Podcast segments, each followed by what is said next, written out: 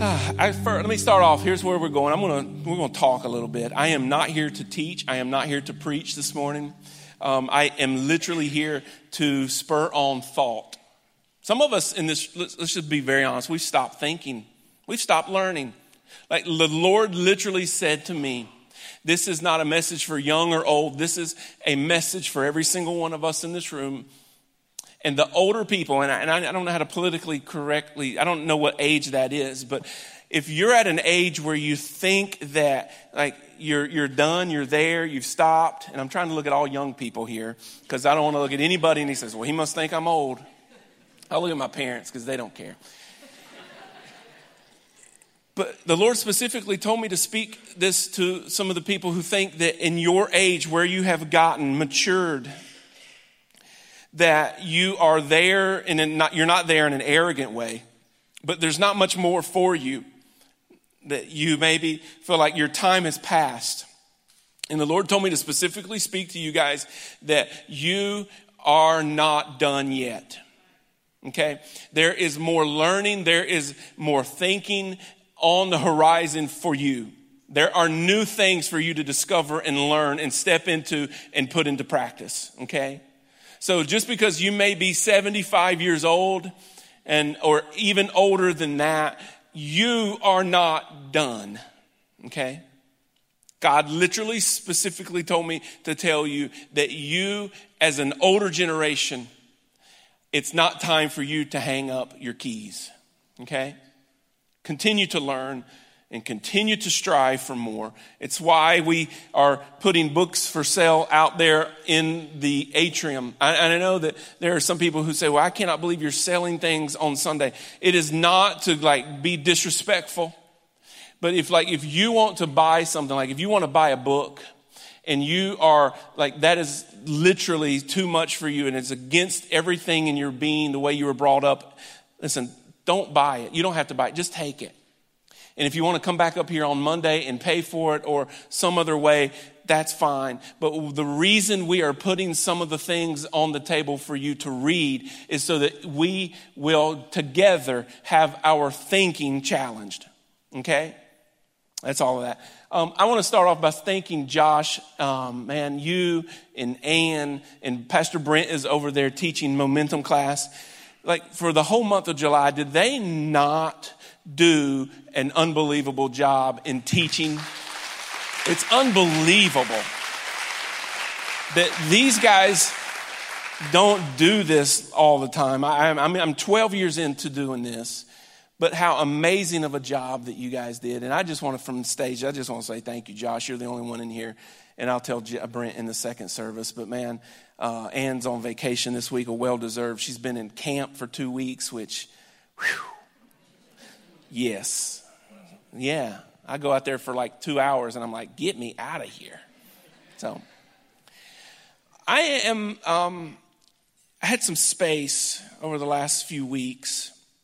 And what's been going on in my life um, for a last probably, I want to say a couple years now, is as I've journeyed along, this thing is a journey. We're all at different paces and like there's not a finish line where one person wins it, okay? So we're not in that kind of race. But in this journey, and I look across here and I, I see familiar faces and I see some of you who probably are here for the first time and after that long meet and greet, you're never coming back. And I'm sorry. That is literally just a culture that we're trying to like create in this place to where I love you and we actually talk. I mean, imagine coming into church and sitting in the seat that you've always sat and you don't speak to someone. Well, that's what it's been for too long, and I, I just can't operate that way anymore. And when, I need a culture for even introverts like myself, because my flesh is an introvert and I need to be by myself. But I need a culture to where we all together, whether we're introverted or extroverted or crazy, because that's the three categories, we need a place where we can operate together. And so, again, I'm, I'm in a journey where I'm learning. I'm, I'm trying to study and I'm trying to read, and I'm in just a place of learning, which is from the Lord because back in my former life, I did not learn. I was not interested in learning, I was not interested in being taught anything, whether it was old or new. I just existed. And so, uh, for the young people in here, please learn from me, especially my almost 16 year old son in the room. Please start to love learning. Because the sooner you love to learn, like the almost quicker in the kingdom, God starts to, to move you into place. And I was 30 years old when I got called into ministry, 30 years old. And for the last 12 years, this is what God has been doing. But over the last couple of years, something along with the Holy Spirit came into my life, and there is now an increase, a rapidness in what I am learning. It's not because I'm devoting way more time to it, but it is because I am hearing things of a different atmosphere. Like I am literally being taught from the Lord constantly in communication. And I want to tell you something that he shared with me was it is because of my friendship with God. Most of the time I would have said it's because of my relationship with God. And I just want to say, I don't look at the way God and I and Jesus and the Holy Spirit, we interact as a relationship. It's way deeper and more personal than a relationship. It is friendship. I don't know about you, but there are some relationships that are just very dysfunctional. But if you go and find a friendship, I'm talking about one that is deeply rooted in togetherness. I don't see many dysfunctional, healthy friendships. And so there's a friendship that we have, and God is truly enlightening. And so, what I'm going to do here for just a few moments this morning is I'm going to talk you through what's been going on. Something that He's truly revealed to me. And I am at a place, 42 years old, where I am questioning everything. I mean, literally questioning everything. And I know that some alarms have gone off in this place. Some of your, mm, your inner alarms just went off. You're questioning everything. I, I, I am. I am questioning everything that I have ever thought. And here's some of the questions that I'm just sort of asking myself. Hey, Scott, why do I think this way? Why do I think the way that I do? That's just one of those why am I thinking the way that I do? Who has influenced me in my thinking? That's a big one. Who is influencing the way that I think? I'm going to come back to that in a second. But again, I'm not here doing any preaching and teaching this morning. What I'm here to do is to spur you on to think and to possibly learn greater than you've ever learned before. It's like, who's influencing the way that I think? I another one here is, um, what do I, what do I think about? Think about that. You see, I think a lot of us has just started thinking, we've stopped thinking, we've stopped learning, and here's what I've learned. is that my action, the actions that you see, are first a thought. They're first a thought. And so the question that I'm asking myself and I'm presenting to you this morning is what are you thinking about? Like what occupies the space in between. I know another guy who, his story is way more radical than mine. And I've read a lot of what he has written. I've read a little bit about like his, his life. And like this guy did literally a 180 degree radical life change. And now you can all say that we've had those radical life changes because we were all lost and didn't recognize Jesus as our Savior, and now we do. But I'm talking about this guy's, like you could make a movie out of this guy's life. And it was later on, after his transformation, that he started to write this stuff so that we could read it. And he, he said something just like this. He said, Set your mind and keep focused habitually on the things above, the heavenly things, not on things that are on the earth, which only have temporal value. Obviously, I'm talking about a guy by the name of Paul.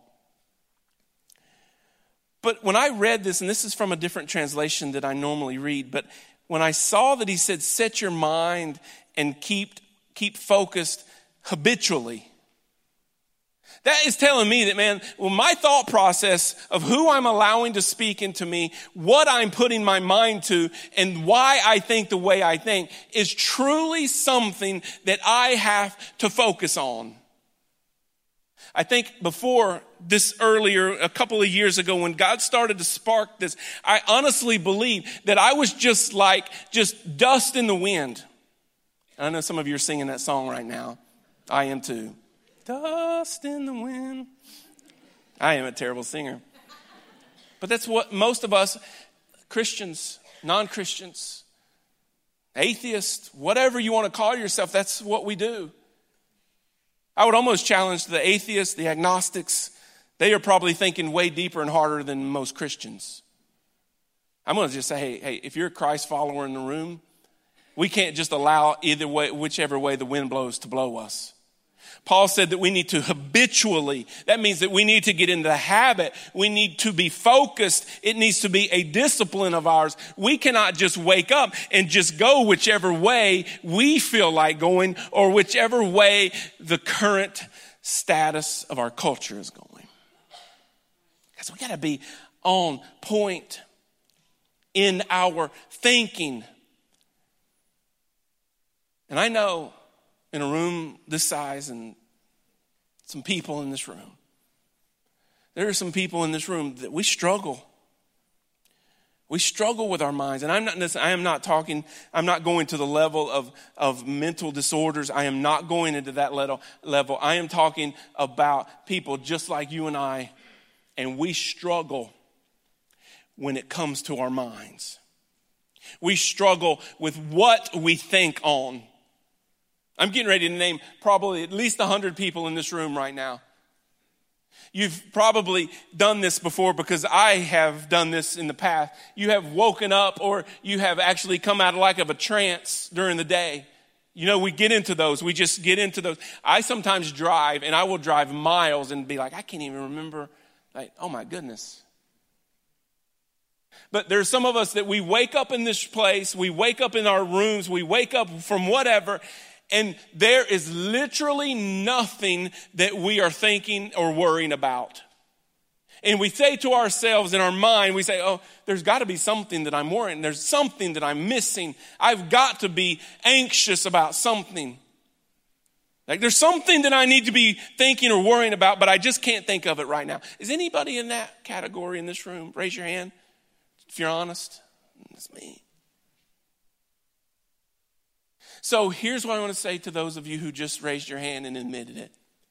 What would happen if the opposite of that was true? What if we were waking up from our sleep or our whatever we were in? What if we woke up and we said, hey, you know what?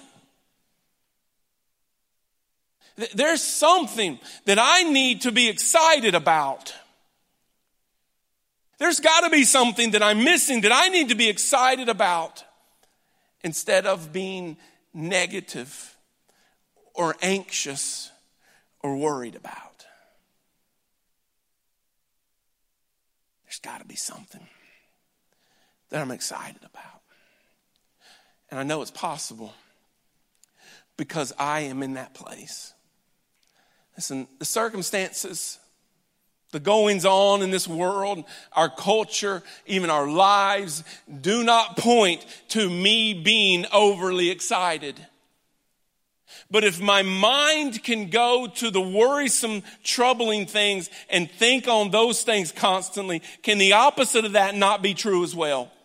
Can my mind not go to those, but can my mind not go to the things that are positive? To the things that are right. to the things that are beautiful. My mind and your mind have that capability. And here's how I want to prove it to you. I want you to turn with me to this passage of scripture. It's in 1 Corinthians chapter 2.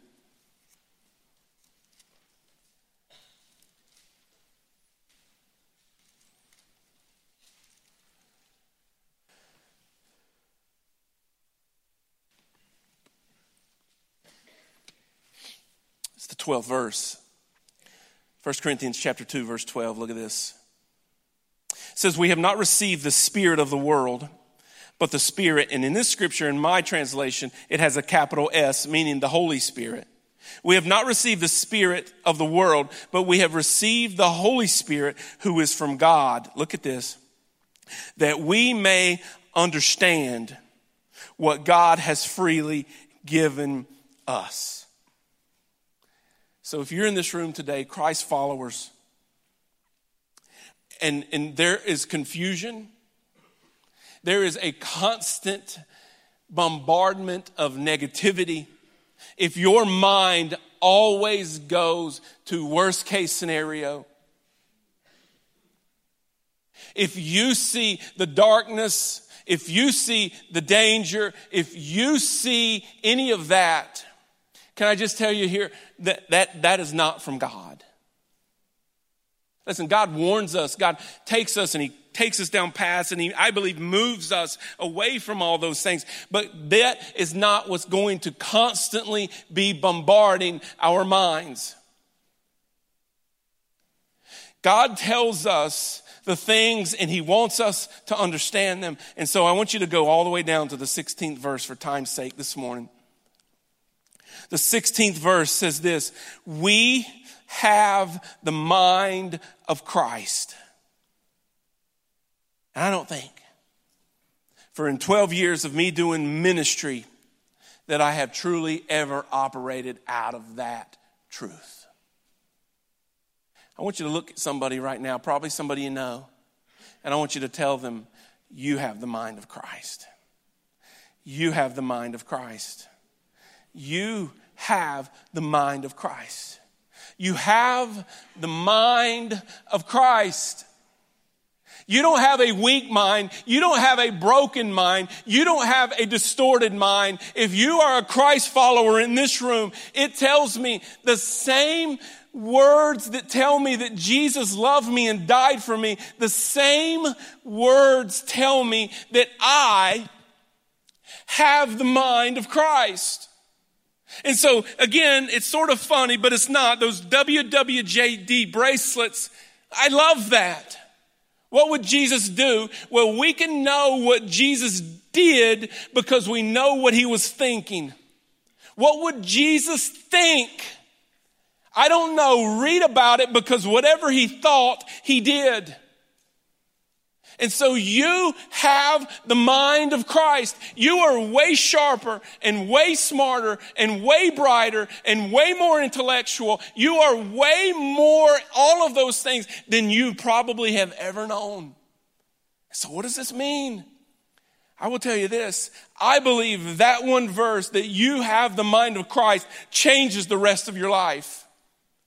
Oh, I know that I'm saved. Listen, thinking like Jesus Christ is not a salvation issue. The cross, what he did on the cross for you is your salvation. But notice that when you got saved, you have been left here on this earth. Thinking like Jesus is not a salvation message. It is not about your salvation. Listen, if you're saved in this room, you have the mind of Christ. You have the capability to think like Jesus thought. And if we can get our thinking like Jesus's, we will definitely get our actions like Jesus's. So, what does this mean? What does this mean? Let me just talk to uh, several groups of people for just a few minutes. Let me just talk to the young men in the room. Young men, and if you want to consider yourself young, then you can. But you don't have to go along with what everyone else in your circle is doing. Hey, young men, you do not have to have sex with your girlfriend to prove that you are a maturing young man. Hey, young men, you do not have to go out into this culture and act like you own everything. Young men who are Christ followers in this room, young men, you have the mind of Christ. And I know because I've seen the way Jesus treated women. Women were lower than low in Jesus' day. They were like dogs. And if Jesus would have walked by and literally spit or kicked dirt or even thrown a rock at a woman, it would have been the norm. But because Jesus thought in a much different way than everyone else, Jesus treated women when no one else was treating women, he treated them with respect. And so, young men in the room, you want to get ahead in this day and age? You use your mind. Because if you're a follower of Jesus, you have the Christ mind inside of you. Let me talk to the young ladies in the room. If you want to consider yourself a young lady, you can. That's up to you. Young ladies in the room, I know because I have a 13 year old daughter who thinks she's 40. Like she's smarter than me, and like she sometimes is. So it's hard working without. But young ladies in the room, if you're a follower of Jesus, you have the mind of Christ. You have the mind of Christ, young lady. And so this is what it looks like. When you go shopping, I'm not being legalistic. I'm not doing that. I'm not one of those fuddy duds. I'm just, I'm not trying to be old fashioned. But hey, young ladies, because you have the mind of Christ, you will know what to wear. Moms, dads, seriously, we're going to pass the buckets again after that one. You can pay me later. hey, young ladies, you have the mind of Christ. Hey, like, He will tell you not only what to wear, but he will tell you like who to be very good friends with. The mind of Christ is there not only for you, but for everyone else around you. Because if you have been given the mind of Christ, should not the people closest to you recognize that you aren't just smart, but there is something way different and greater about you? You, young men and young ladies, are influencers because you have the mind of Christ. This is where I get to the older people in the room. There's no age limit to this. You haven't aged out of having the mind of Christ. Can I just say, I think that a part of this revival movement, what God is doing here is He is bringing all age groups together. And if you don't believe it, let me just say, when we started this church, we never intended on having older people in this church. There is no way older people are going to want to come to a church that is loud, where the preacher doesn't wear a suit, that goes on for an hour and a half sometimes. There is no way older people are going to like what we do. But you see, God had other plans. Because it's not about what we do, but it is about His presence sweeping into a place and showing genuine love like nowhere else. Come on. And so, what he's doing is he is bringing old and young together. You go out in anywhere in the United States, anywhere in the United States, and you find a culture, an environment where young and old are coming together and enjoying each other's presence. The nursing home, it's forced. But I can't think of any other place, any other environment where young and old are coming together and enjoying each other's presence. So, here to the older people that are in this place, I want to say thank you. Thank you, thank you for putting up with our loud music.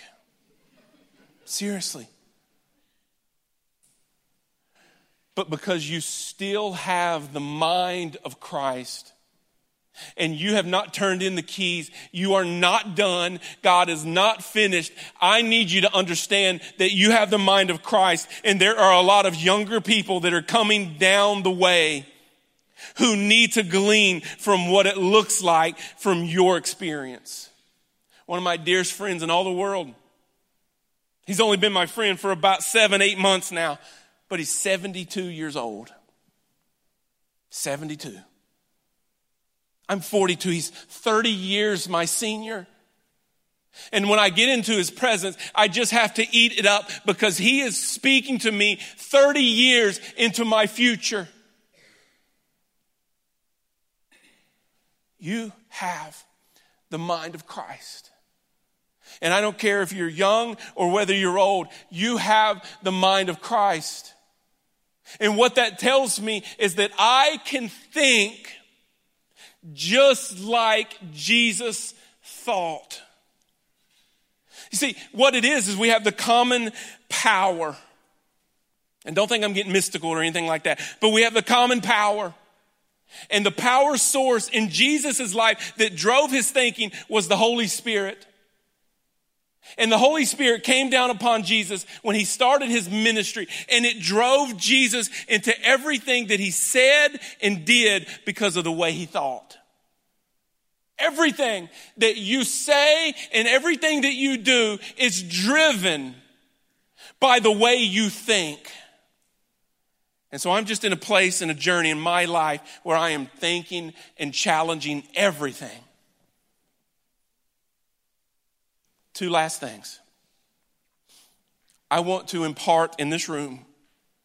I want to like release in a supernatural way in this room this morning Two words confidence and courage.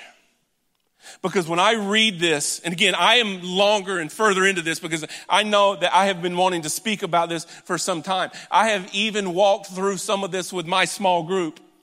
My small group was like, we started talking about these things of why we think the way we think. And so I don't expect you to be as fired up about this as I am. But I want you to know when I started looking at this and I read this scripture, I read that John 3:16 that for God so loved the world that he gave his only begotten son that whoever believes in him will not perish but have everlasting life. If I hang my hat on that scripture, I've got to hang my hat on the fact that I have the mind of Christ. I can't take one and leave out the other. I can't live on the principle of one and not live on the principle of the other. So here it is. I'm a man, and I know that how my mind is a battlefield. Some of you have probably read the book. I'm only speaking to the men in this room. Women, I, not trying to be funny, I'm trying to be very like kingdom wording this. You guys think on a whole different level than we do. And that's a good thing. I, I know that in the heat of the moment, when you're arguing, you think she's crazy, men. But listen, she just sees things and thinks things differently than you do. And I'm not there yet, I'm learning. My wife, you can ask her afterwards if you want to go and like hang out with her. She'll tell you, I'm still, yeah, he's definitely still learning. She's training me, all right? Listen, this life is tough, man.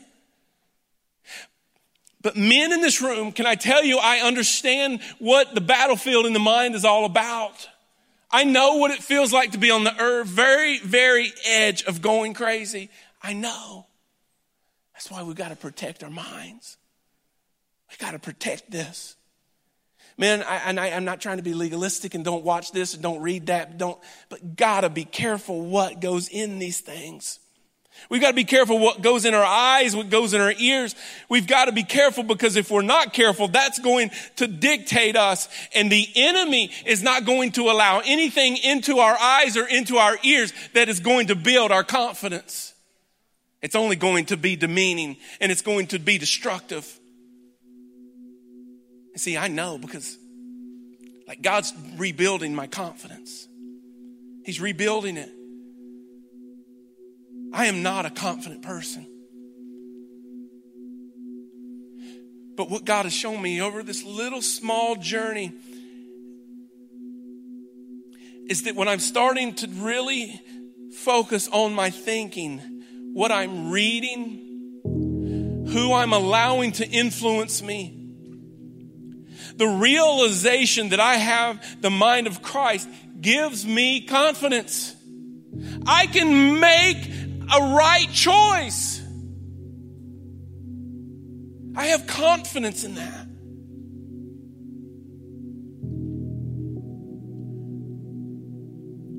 So I want to just impart and like, I, I want to just give confidence away in this room today.